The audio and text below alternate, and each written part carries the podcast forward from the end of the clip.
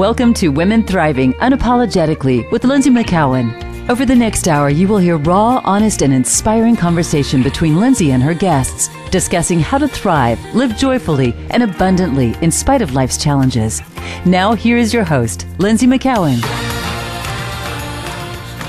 Hello and welcome to Women Thriving Unapologetically. I am your host, Lynsie McKeown.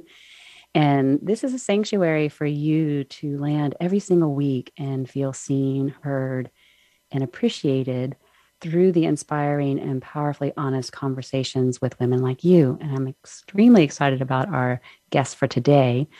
But before we invite her onto the show, let's take a moment to stop, pause, and connect so, wherever you are, just place one or both hands on your lower belly, just below the navel. And if you're in a place where you can do so, just simply close your eyes and let's take some several deep breaths all the way down into your belly. These deep, full belly breaths so that you can feel the belly expand into your hands with each inhale and you can feel that soft hugging in with each exhale. And as we take these deep, full belly breaths, we're inviting the body to come into a more restful state, a place where we can be more present, more aware, but we're also inviting the breath into this, these, this area of the body that stores our memories our belief systems, and even those memories that are tied to our past. So, one more deep breath in and out. And then just gently making your way back. And we will invite our guest to the show, who is known in this lifetime by Anya Shepelavey. And I have known Anya personally for several years.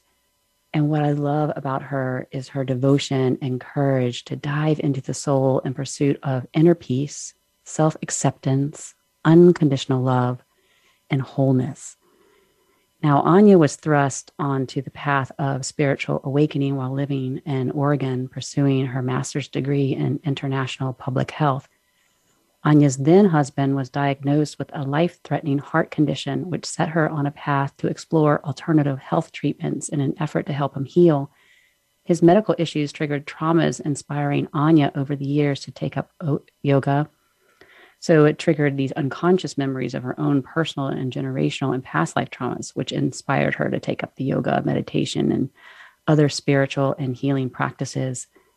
And this helped her relieve the overwhelm, anxiety, and panic she was experiencing. And her transformational life journey has facilitated an intimate understanding of the karmic thread that she has been healing and has guided Anya into a beautiful heart opening and a welcome return to her true and divine nature. Along the way, Anya has become a certified Forrest Yoga teacher, a Nia white belt teacher, an Emotion Code practitioner, and has completed her shamanic healing training and become a certified angel guide. So I'm so happy to have you here today, Anya. Thank you for being here. Oh, I'm so happy to be here, Lynsie. It's really great to be in conversation with you. Yes, we have uh, Anya and I have been having very deep conversations for many years now, um, especially over the pandemic. We just, I mean, we started sending voice memos to each other. Like she would send me one, and then I would respond and send her one as a check check in with each other. And what happened is we started to really hear how our stories were on un, unraveling and these great insights that were coming from our, our spiritual practices. And we have different spiritual practices that support us. So it was interesting to see what she was doing or hear what she was doing. And she got to hear what I was doing. And we got to offer each other insights from our own perspective and to just be a sounding board and it ended up being this beautiful, beautiful um, support system. At least it was definitely for me. Me too, um, for sure. help, you know, to really help work through some of the the trauma that was presenting itself um, through the deeper inner work that we were doing and through that time of the pandemic. And today we will we actually want to talk a little bit about trauma, but more how it relates to war, Ukraine and just healing that cycle of intergen- intergenerational trauma. And so, Anya, as being an American born Ukrainian, your family is no stranger to war. And I would love for us to start off by you sharing your incredible story, your family's connection to the Ukraine. Is that okay with you? Yes. And I will say we leave out the the. we say Ukraine and not oh, the Ukraine. Ukraine. Oh, yeah. You told me that before the I show. Know. I still did it. It's a really big sticking point with all Ukrainians. But anyhow. No, yeah, I appreciate that. So it's not, so just to clarify, it's not the Ukraine, it's, it's Ukraine. Ukraine. Yeah, yeah yeah. Ukraine. Okay. Yeah. Uh, yeah. thank you. Part, part of my upbringing is like, you know, remembering parents and people in my community writing letters to the editor, like on to news stations, like leave out the the. But anyhow, um, yeah. So my parents and grandparents fled Ukraine uh, in 1943, both sides of my family, and on my mother's side, my mother was seven years old when they fled. They uh, both my families are from Western Ukraine, and um, there was uh, I, an invasion of the Soviets and the Nazis. Um, so my mother's family fled when my mother was seven years old, and they went westward. Um, ended up in displaced persons camps in Germany, and then immigrated to the United States in 1951. So my mother left when she was seven and arrived in the US when she was 13. And on my father's side, um, they left in the same year in 1943. Also, it was like a seven year journey. My father was 13 when they left and 20 when they arrived in the United States. And I grew up in a community of Ukrainian people, um, you know, because of the threat of the war, because the Soviets were coming in and basically trying to do away with our whole culture it really sort of was the it was like my grandparents and parents and the community we ended up in. Uh, it was really put upon us to continue the culture the language the history the religion and all that. It was like on our shoulders and our responsibility to kind of continue it forward. But um and so that's pr- primarily how i grew up like really entrenched in the ukrainian culture because of that. Um but at that time, you know, like Ukrainians, I think were really, um, really driven. Like they self-organized in these displaced persons camps. Um, they in- immigrated to communities that were already uh, present, so their adaptation to U.S. culture or any culture was pretty good, given their circumstances. Um, but at that time, like nobody was really talking about trauma or PTSD. Um, you know, I think it was sort of culturally considered indulgent to talk about emotions. Like Ukrainians have that drive to like keep pursuing what's next. And, you know, I think we just people were in survival mode. I would say, as a general whole in the United States, when I was growing up in the 70s, 80s, and 90s, any kind of talk about therapy was sort of like taboo or not considered normal. And that language and the opportunity to kind of do therapy wasn't considered acceptable probably until the 90s, in my opinion, because that's when I started therapy. Um, but I want to backtrack a little bit just to the experiences my families had, like in this trajectory of fleeing war, you know, just the trauma of like being being sort of like pushed out of your own country is traumatic in and of itself. And each family sort of had their own trauma that they experienced. On my mother's side, they fled. My maternal grandmother was actually Estonian, but she was living in Ukraine. And so they had family in Eastern Europe. I can't remember which country they were in. It might have been Czechoslovakia that they initially fled to and like lived temporarily with a family and like 20 other people in, a, in like a two bedroom house. Um, my mom had stories of like you know blacking out the shades and and or blacking out the windows um, and air raids and or air sirens you know to like for bomb raids um, but what happened was they found out that like the front whatever it was the nazi front or the soviets were moving further west and they just felt like it was safe for to to leave and continue going further west And at the border, they conscripted my grandfather. So my grandfather couldn't leave with the rest of the family. He had to stay behind. So that was like mm-hmm. one fragmentation and separation of family. So my mother and her sister and uh, their mother and grandmother continued westward to uh, like further to Western Europe. And they ended up in Germany in a displaced persons camp. And when m- my mother was nine years old, her mother died of a brain hemorrhage. Like she suddenly had a brain hemorrhage. She collapsed in front of my mother, mm. only lived a few days, and they couldn't track down my grandfather to get him to come to be by her side.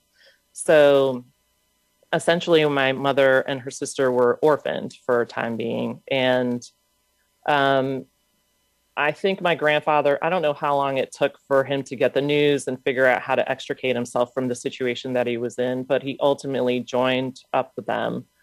And then they immigrated to the US. And I recently, this year, found out that when they were leaving uh, Germany to go to the United States, they actually had to leave, my mother and her sister had to leave their grandmother behind which I didn't know. So there were all mm-hmm. these points of like separation and fragmentation of the family, unexpected events, like traumatic events, especially for a seven year or nine year old to lose her mother. That was yeah. like extremely traumatic. So much uncertainty and fear. Yeah, fear and just the um, mo- you know constantly moving not knowing where you're going to end up mm-hmm. um, not knowing you know how long it's going to take to get somewhere where it's safe that kind of thing and on my father's side, my dad was from um, a very small farming rural village. And his father was very sort of like civically minded. He was like on the um, uh, just sort of like local governance and helping people who were sort of underserved. Um, he started like a farming cooperative for farmers to share farming tools because they couldn't afford tools. And he had also started a fund to help out uh, families who were descendants of. There was a collective famine that Stalin created in the 30s in Ukraine, and like millions of Ukrainians perished. And my grandfather started a fund to help support these families. Well, the Soviets had like lists of people who who were doing these types of things. And my father, uh, grandfather, was on that list, and um, he had already been imprisoned for some reason prior to this. But they, the Soviets, um, arrested my grandfather and sent him like thousands of miles away to Eastern Russia, leaving my grandmother with like a baby, my seven-year-old uncle, and my ten-year-old father to like care for the family on her own she was very capable you know she was from that village. She was very capable in her ability to like sustain the family with food you know farming and all that kind of stuff. But i think it was just terrifying for her to know that at any point there could be a raid and that like her her family was compromised or they might come and take her children. Mm-hmm. so my father had stories of like my grandfather uh, my grandmother sending him to a neighbor's house and asking my father to knock on their door to ask if he could sleep in their barn because she was afraid of having all the children together in case there was a raid oh, like so that you know they wouldn't all be taken together. Um, but my grandfather some by some miracle made it back alive. Um, and then you know they they kind of had the same trajectory like they were also in these refugee camps. But i know my grandmother kind of had issues with my grandfather sort of like being so engaged in sort of community efforts. Like he wasn't kind of participating and supporting the family enough. And i think there were some instances of her just feeling like in those moments where he's arrested and not there feeling like you know in my greatest time of need i think my other grandmother probably experienced this too like in in the most traumatic situation possible my my spouse, my person, my partner isn't here to support me through the most difficult aspect of mm-hmm. this. Yeah. And I feel like th- that kind of trauma is sort of like what started to reverberate in my own life.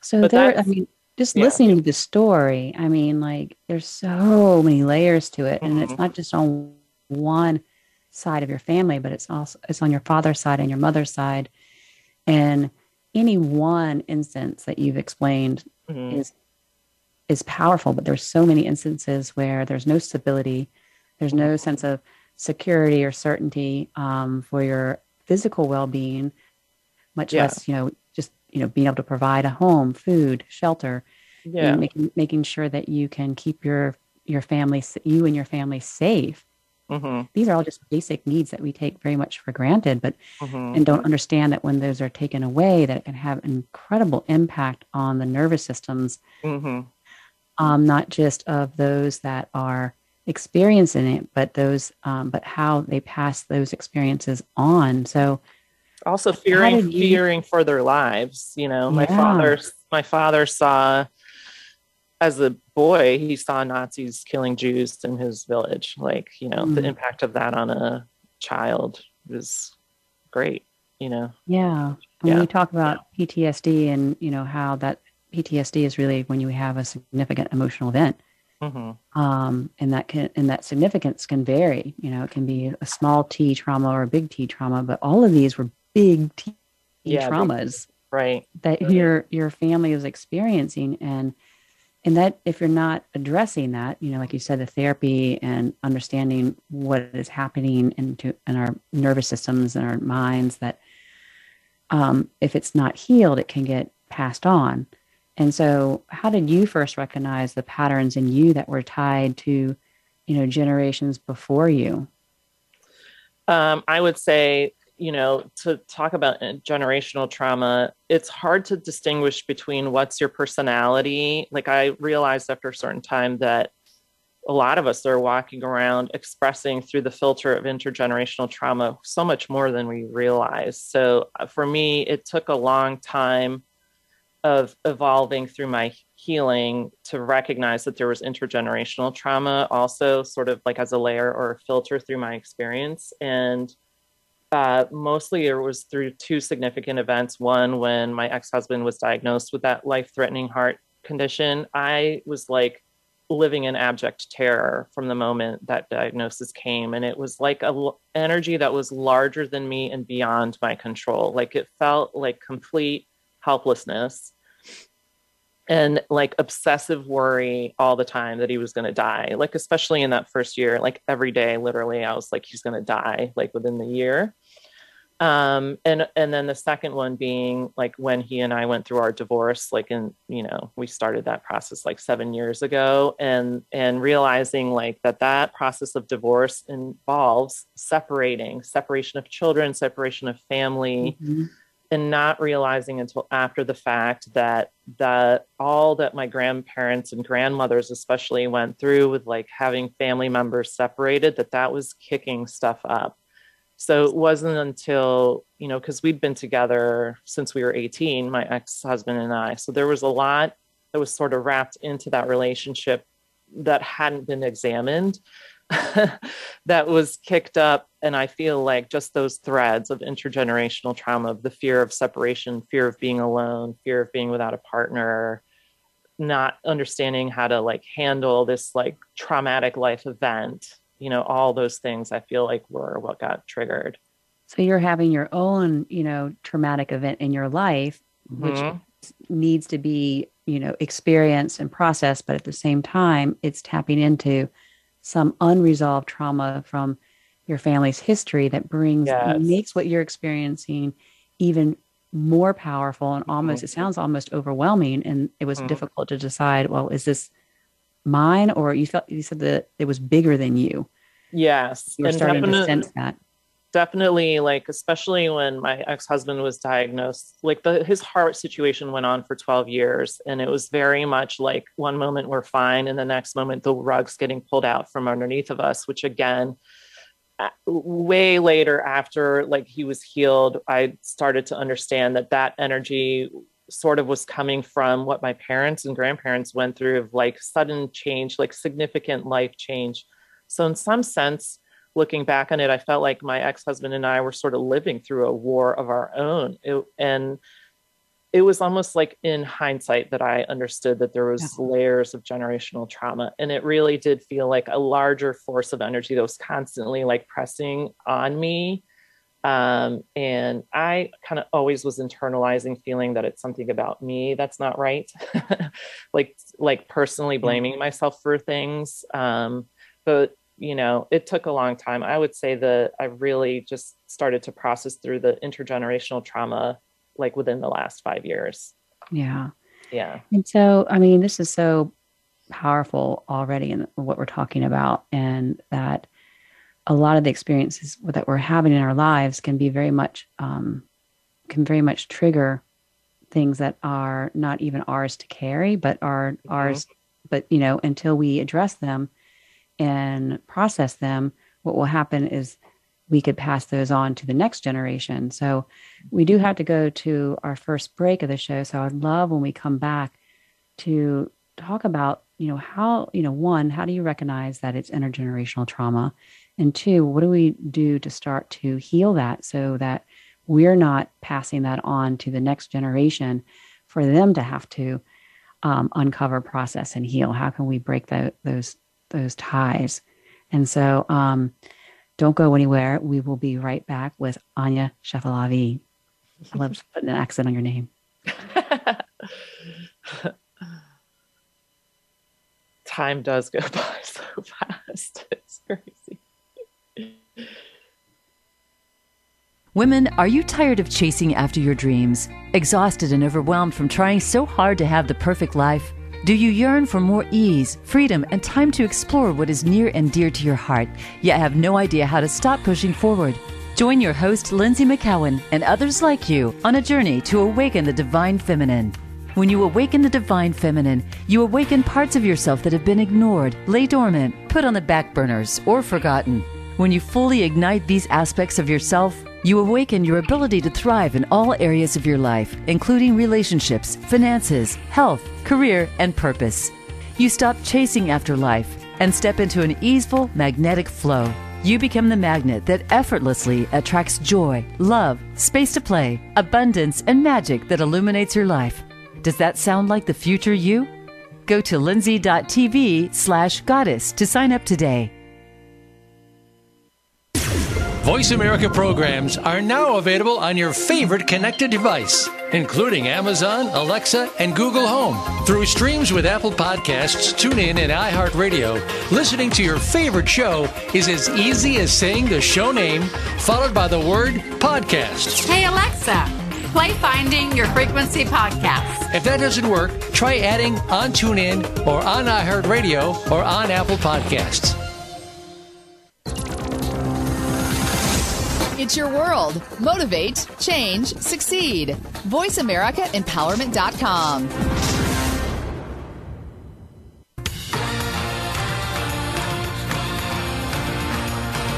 You are listening to Women Thriving Unapologetically with Lynsie McKeown. Have a question for Lynsie or her guests? Want to share your story? Email Lynsie at thrivingunapologetically at gmail.com. That's thrivingunapologetically at gmail.com. Now back to the show. Here again is Lynsie. Hello, everyone, and welcome back to Women Thriving Unapologetically on Voice America's Empowerment Channel.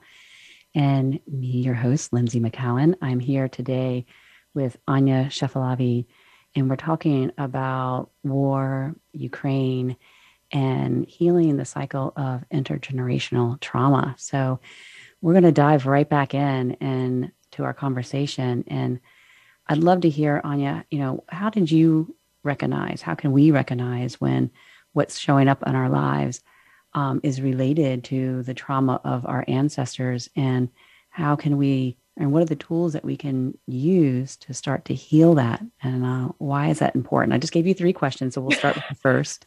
three large Here, questions. Let's, let's, let's start with recognizing.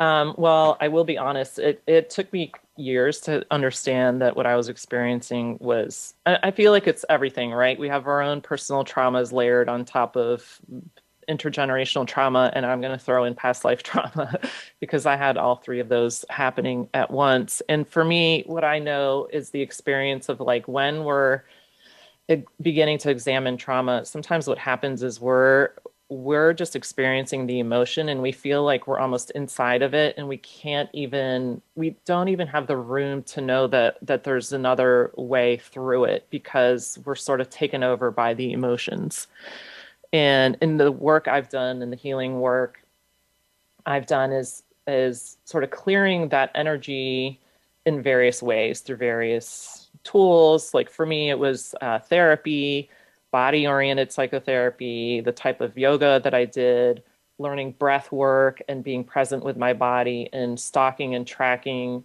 energy in my body so I could identify where the emotions were living inside my body um, as a as a stuck place or contraction or pain or whatever it was, and then learning to sit with those feelings with my breath, with my body, um, and and and go towards the discomfort rather than trying to move away from it. Going towards right. discomfort can be really scary. Yeah, so, right. But yeah. I had I had teachers and people that created containers for me to know and learn how to do that really safely, right? So that was really an important process. And I feel like the process started with me, with sort of like uh, removing all those uh, sort of filters and and and um, I don't even know what to call them. It was like living inside the emotions, sort of clearing all that stuff out through being held in a safe container by others was what started the process of being able to clear it enough so I could be a witness to my own experience rather than being sort of entrenched in it.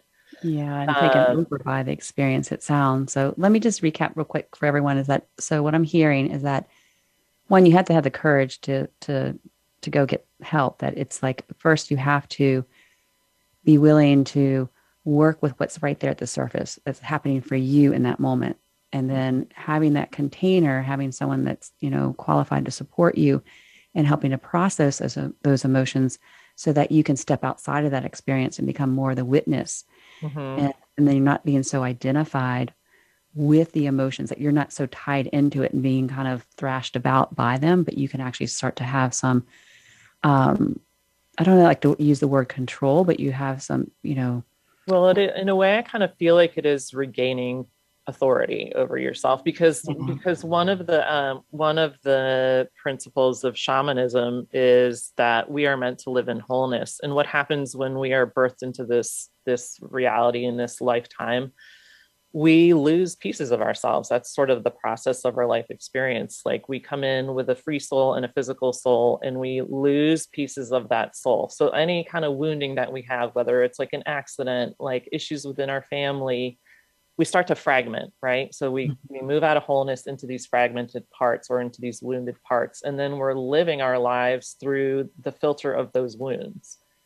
And when we start to do healing work in whatever capacity it is that you're doing it, for me, it was various types of therapy. Like I said, body oriented psychotherapy, the, the embodied or like somatic experiencing in yoga and working with the emotions at the same time and working with the breath.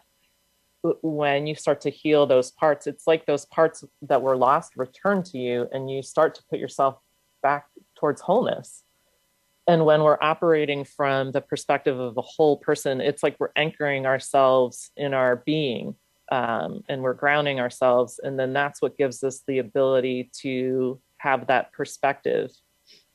But when we're operating from a wounded place we're very much like i feel like from a wounded perspective that's when we're subject to the filters the filters of our own trauma the filters of intergenerational trauma and we're seeing and viewing the world through a very very limited perspective from a wounded perspective right? And we when we're I consider that sort of a contracted fragmented state.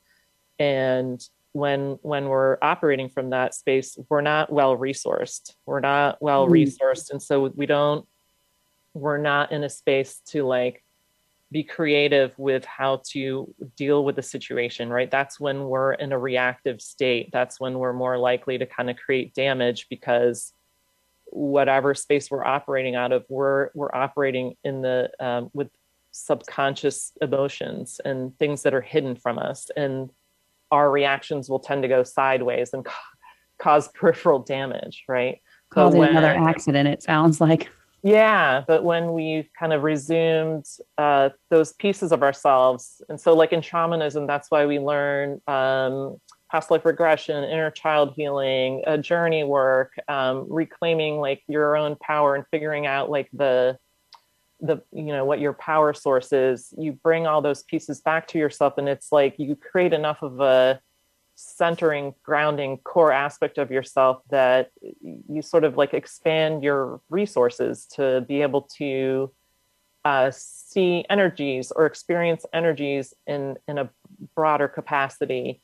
And then that gives you space to kind of have a uh, moment to respond to a situation rather than to react. Does that make sense I mean, it's beautiful. I love how well you just explain this whole process because, like what you said about living our lives through the filter of wounds. Yeah. And not just our wounds, but also those of our predecessors. So it's like, wow. So if, and that leaves us with a fragmented perspective.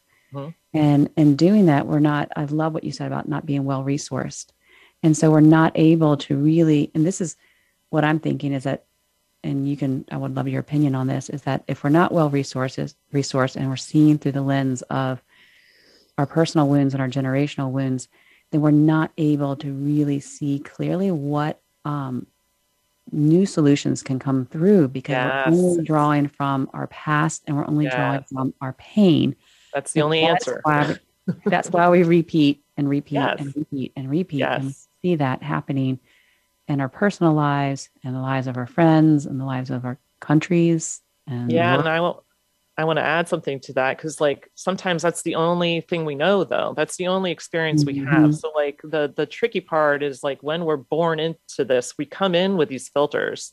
It's the only thing we know. We don't have any contrast to know anything. You know, we don't have anything to compare it to. So, mm-hmm. part of my healing process was like pulling pieces of myself back together again and having a different experience which then i could use in comparison to like my you know what i was normally doing and realizing like oh there's this other state of being that i can be in that's more serene relaxed open where my uh, re- response mechanism is different. And then that's what i want to aspire to right? And and and then that sort of creates the um the desire and the to, to keep going with the mm-hmm. healing mm-hmm. process um, and I lost my train of thought. So, so if we no, so let me ask you this: so if we don't know any better, so to speak, when we're, like, we don't have yeah any other perspective but the one that we've been taught um, and have experienced, mm-hmm.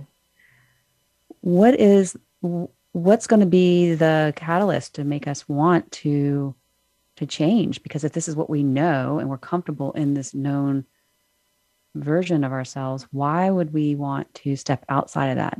Like Sometimes, what is going to be the catalyst? Yeah well for me it, it was had to be huge right? It had to be a life threatening experience because maybe the life threatening thing was the the trauma that was passed down to me through generations. And and and it's something that like really knocks you off your feet and creates significant amounts of pain and suffering that's unbearable. Like that's that's what it was for me.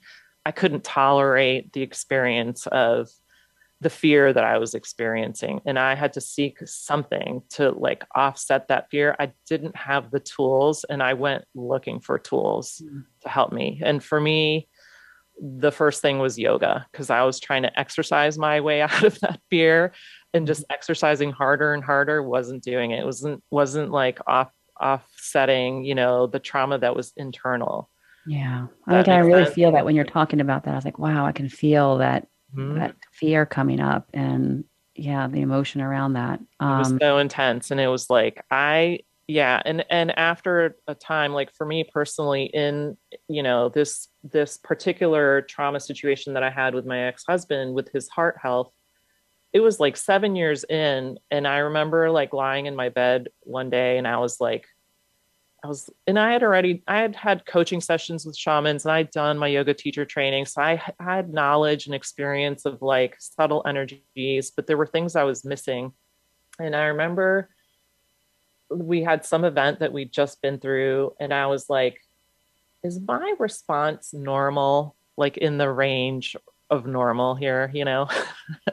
um, and I posed that question to myself. And it sort of was like sometimes I feel like some part of us comes through to give us information, and we just have to be open enough to listen to the inner guidance. And for me, you know, it was like is there something else going on that's beyond my comprehension of myself yeah is this mine? Is, is this, this mine? mine? Yeah.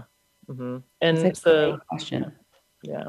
Yeah i think that would be you know a good starting point for a lot of us that are experiencing these intense hmm um, traumas and to say is this solely mine or am i carrying or is this just is it also triggering you know some generational trauma and am Yeah. i carrying is this my mom's is this my grandmother's or my grandfather's that i'm also carrying and that's just my experience is just bringing that to the surface so Yeah, and think Um, about those stories you've been told and that you know about your family. Like that's what I kept doing, and I intellectually understood it, but it took a while for like the process to really shift internally for me. And I would say, uh, not only like looking at, you know, if there's some events in your life that are really throwing you off track or like really giving you a challenging time, and it's like something that you're just having a lot of trouble overcoming, and you know it's the patterns like are these patterns repeating themselves in your life and Mhm. uh, showing up in your life for one you know over and over and over again Yeah. And so if it's happening over and over and over again, that's a clear Mhm. sign that, okay, maybe it's time for me to investigate this a little bit more, Mhm. get some support to help me uncover why this is on repeat. What are the belief systems that are tied to this pattern that's showing up in my life?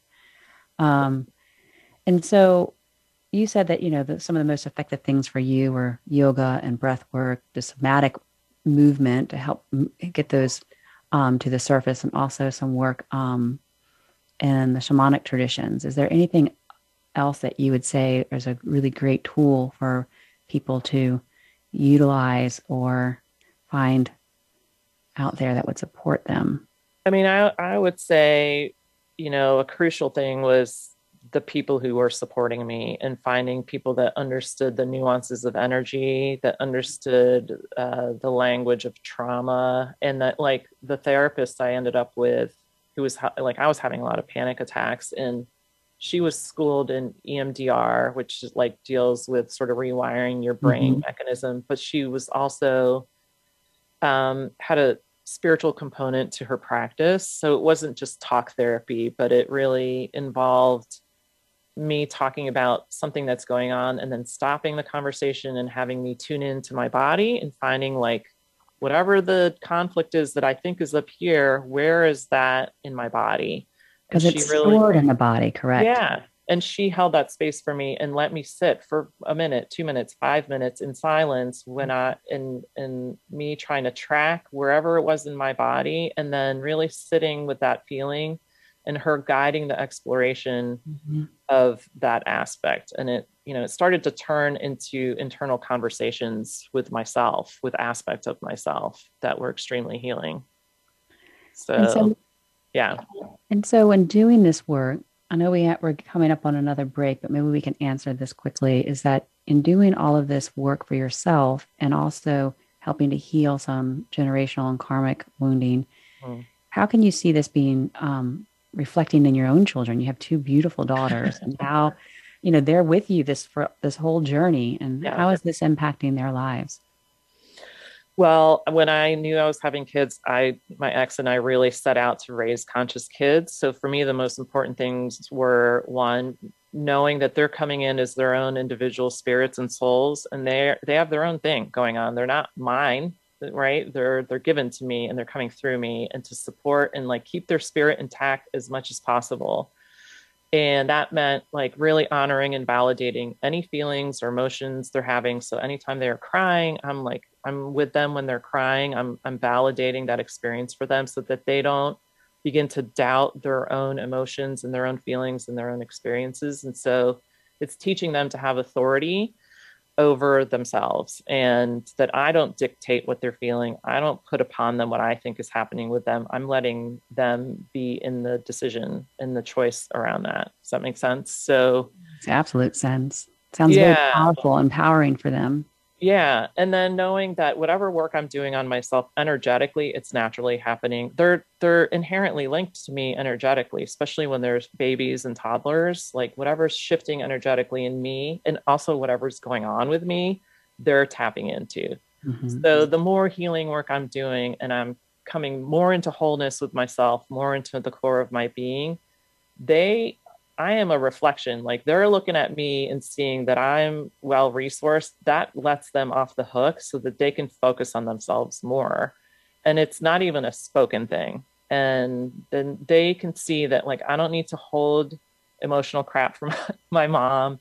Yeah. Right and, and it's yeah. just intuited basically. But you know also it was like having open conversations about feelings and emotions admitting to when i made a mistake and doing repair work if there was a conflict. Like it's really just kind of living with more openness about our emotional selves about energy. I feel like they're both very attuned to their to energies. I've done like energy work with them, journey work with them, um, validating how they experience energy in their bodies and their in their beings. Um, so that that's incredible for them to have that experience. You know, just to be you know have their feelings and emotions and thoughts validated, mm-hmm. and also you know by doing that and also helping them um, create some self authority for themselves that they're not yeah. they're not going to pick up on your stuff. You know, yeah. you're, you're doing your healing work, so they're not going whatever that you've been carrying for all of your ancestors isn't going to be passed on to them. They get to they yeah. get to choose what they are going to carry on yes. to that generation. Yes. So, well, we're going to go ahead and go to our last break of the show, but don't go anywhere because when we come back, I would really love to hear how you responded when the war, the current war broke out in the Ukraine and what your perspective of that is and how it ties to the divine feminine. So don't go anywhere. This is going to be juicy. Follow us on Twitter at VoiceAmericaTRN. Get the lowdown on guests, new shows, and your favorites. That's VoiceAmericaTRN. Women, are you tired of chasing after your dreams? Exhausted and overwhelmed from trying so hard to have the perfect life? Do you yearn for more ease, freedom, and time to explore what is near and dear to your heart, yet have no idea how to stop pushing forward? Join your host, Lynsie McKeown, and others like you on a journey to awaken the divine feminine. When you awaken the divine feminine, you awaken parts of yourself that have been ignored, lay dormant, put on the back burners, or forgotten. When you fully ignite these aspects of yourself, you awaken your ability to thrive in all areas of your life, including relationships, finances, health, career, and purpose.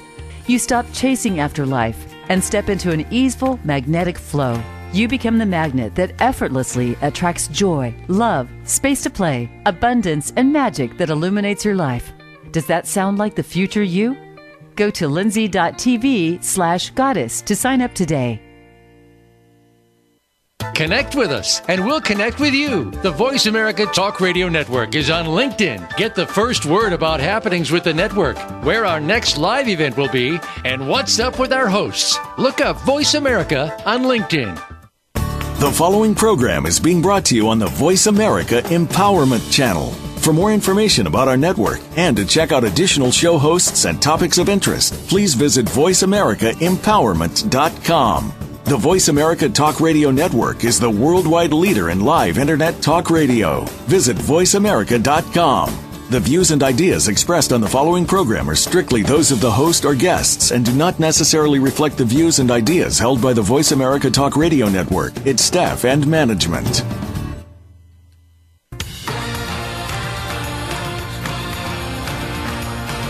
You are listening to Women Thriving Unapologetically with Lynsie McKeown. Have a question for Lynsie or her guests? Want to share your story? Email Lynsie at thrivingunapologetically at gmail.com. That's thriving unapologetically at gmail.com. Now back to the show. Here again is Lynsie. Welcome back to the show, Women Thriving Unapologetically. We are having an amazing conversation with Anya Shepelavey and on war, Ukraine, and healing the cycle of intergenerational trauma. And so we want to dive right back in because there's so much to talk about and so little time to do it. So, you know, at the end of the last break, I asked you, like, to reflect on okay what was your response? You know being american born ukrainian with such ties to the ukraine and your, the intergenerational trauma that your family endured um, during the world war like how was it what was your response when this current war in ukraine broke out? It was sort of like a uh, like reliving my entire um, life as a Ukrainian born in the States. It was like all the stories of my parents, grandparents, and what they went through was like, that's going to happen all over again. And really, what struck me was like self reflective. I don't know if it's selfish, but it was like, oh my God, I've just spent like 25 years untangling this trauma, my own trauma. And now there's millions of people that are going to be in the same situation. Mm-hmm. And it was like, yeah almost heartbreaking thinking about just knowing what it's like to live in that kind of pain and then knowing this like whole culture of people are you know people are going to have be traumatized and they're going to need help um healing yeah. Mm-hmm. yeah that was like sort of the first thought and there was a lot of other stuff well, anger disbelief yeah. anger yeah. disbelief and you know and it wasn't reliving history yeah reliving history that Didn't we already closed this chapter yeah. And not. It's opened again. And mm-hmm. but as we talked about before the end of the show it's just like there's a lot of things that are being repeated because it hasn't been healed and mm-hmm. moving from those fragmented parts. Yes. Um, and so this is just the encouragement like okay we have to bring those parts back into wholeness if we really want to see a, a greater um, perspective, like pull from a greater perspective and create um, new patterns for ourselves. And so, one way that we've talked about doing that in our private conversations is through divine feminine work. So, what, how do you see like the divine feminine um, as being, you know, bringing us back into wholeness? Um, yeah, I had this conversation. I just finished uh, a course with a shamanic coach on peacemaking. And because the lineage I learned, the shamanic lineage I learned was Native American, and she was coming from a South American perspective. And I remember her mentioning something about the sacred, the divine and sacred feminine and masculine, and the way they work in synergy with one another. Like really the masculine and feminine, I feel like they're kind of like the yin yang symbol that we're supposed to be interdependent and synergistic and symbiotic, right? And um, if we're living in a patriarchal society, even though we've women have made some like cr- created so much effort to like create uh, equality and and whatnot for ourselves uh, through you know, I'm talking about the United States specifically, but I feel like this is for all of humanity. I don't know. I just had this realization that like we're trying to fit sort of the feminine aspect into a patriarchal system, and that just is not going to work. And I feel like the whole thing needs to fall apart in order for it to be recreated anew. Um, does that make sense? It makes sense to me. we'll, we'll, we'll, wait to hear what the uh, listeners have to say. Yeah, and uh, and like looking at what's happening in Ukraine, it I feel like it's just like become blaringly obvious. Like we can't deny what we're seeing anymore, right? It's like so in our face that this is a person operating probably from his own generational trauma and trying to sort of relive a past that's already long gone and um and using power to exert control um, against people who who self-identify as a certain culture and a people who just want to live autonomously in in a democratic society and have freedom of choice and that's how we feel as women right like that's yeah. all any human being wants so and it's the toxic masculinity we're not we're not I just want to clarify right, it's not yes. men versus women. No, talking about ma- like a toxic masculine right. approach yes so we're all operating if if we're living in this society where where there's this component where people are trying to control the autonomy of other people other people's desire to live free and as free and sovereign beings that's that's coming from a wounded aspect. So as long as we're living in a society that's structured from the ideology of that wounded aspect the feminine can't live in its divine nature either because it's mm-hmm. operating from the wounded mm. structure because because it's fragmented and it's like our our understanding of the feminine is through the lens of the wounded masculine, right? So mm-hmm. like both of those aspects, I I feel like I had this realization just a couple weeks ago. Like it all needs to go into shambles. I feel like that's what we're sort of seeing, anyways. Yeah. Like in um, around the globe, and I think it's really uh, stressful and and creating a lot of anxiety for people because it seems like the world's going into chaos. Well, it has to go into chaos in order for things to fall apart. Well, and I think about your own, you know, when I asked you previously um, in the first segment of the show, like, okay, what what was like if we wanted, if you're in this known perspective, why would you want to move out of the known? And yeah, um, the catalyst, and the catalyst for you had to be like this extreme discomfort. And so, right. as we want to see a global shift, there has to be mass discomfort um, in order for us to wake up and do all of our inner work. That's such a good point. And that was the point that I'd forgotten about when we were sort of talking about that was that sometimes it's the only way we know. It's the only thing we know. Like we're only w- living through these wounded, fragmented perspectives. And we don't know how to do it the other way. And that's what's terrifying, even mm-hmm. though the current way that we're, you know, operating is is uh, detrimental to us, it's we still want to hold on to it because it's a known thing, and it's scary to let go of what we know, even when it's damaging to us. That's well, the- you know, if we're never talking about you know bringing in more of the divine feminine, and that's not mm-hmm. to say we're letting go of the masculine. Everyone, it's just to say that we need to bring ourselves into wholeness. Mm-hmm. What would that look like to bring in more of those aspects yeah so this is part of that teaching i learned from this teacher like in in truth the divine feminine is really the the birther of life and the creator and the mask we need the masculine energy to create the environment to provide uh, and and support the birthing and creation of life. That's how the two work synergistically with one another. And i and i don't want to like misconstrue that and boil that down to like you know i know it's, it's such a big concept but you know. yeah right. Like if you think about kind of how women operate now like oftentimes women are the ones that are doing the providing like providing and nurturing. Um but there's some kind of like i think we're op- we're all operating out of the wounded aspect. And really i feel like we need to reverse reverse that and take a look at ourselves and see where we are not taking care of ourselves. Where are we living out of fear? Where are we living in a space where we're trying to control others? You know it's like doing a lot of uh, self investigating and looking you know it all starts with with us as the individual before there can mm-hmm. be this like societal change otherwise where we, yeah we just start to repeat history again yeah we might think that we're you know moving from a different perspective but if you haven't done the inner work then chances are you're not even yeah. though even though your passion and your energy feels like it that you can't like is supporting what you consciously want but subconsciously there's a different driving mm-hmm. force underneath that that we yeah. have to examine where are um, we perpetuating uh, uh,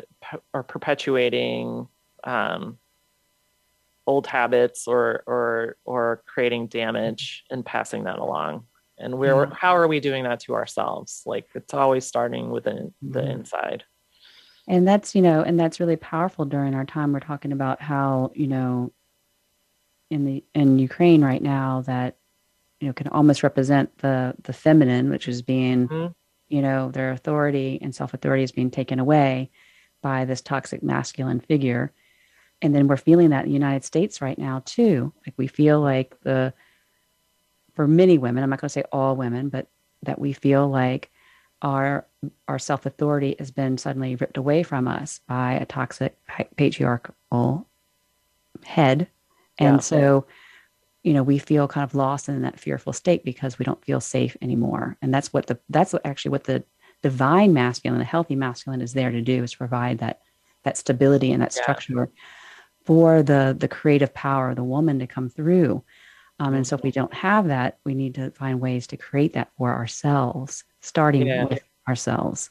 Yeah, can I add something? A significant yeah. point. One thing, one thing that was significant in my healing was realizing how much I was living in a victimhood state. And even though, oh shoot, like my parents were victims of war, uh, you know and and i was starting to internalize that and victimizing myself with my own emotional state Yeah.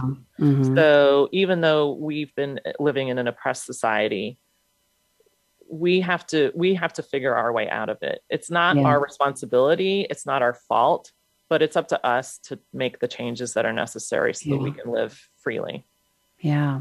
And so anyone that's, you know, live streaming in the Facebook group, we're going to continue this conversation. But for now, for the live radio show, we're going to have to wrap it up. Um, so thank you so much for being here, Anya. And anyone, Anya's on sabbatical right now, but if anyone wants to reach out to her, mm-hmm. you can reach out to her through email at Anya, A-N-Y-A, at starhearthealing.com. That's Anya at starhearthealing.com. And I thank each and every one of you for showing up each week for yourself. And you are listening to Women Thriving Unapologetically on Voice America's Empowerment Channel. And we are here live every Thursday at 7 a.m. Pacific and 10 a.m. Eastern. And I please remember to rate and review our show. Leave me a message, and I'd love to connect with you. Thank you so much.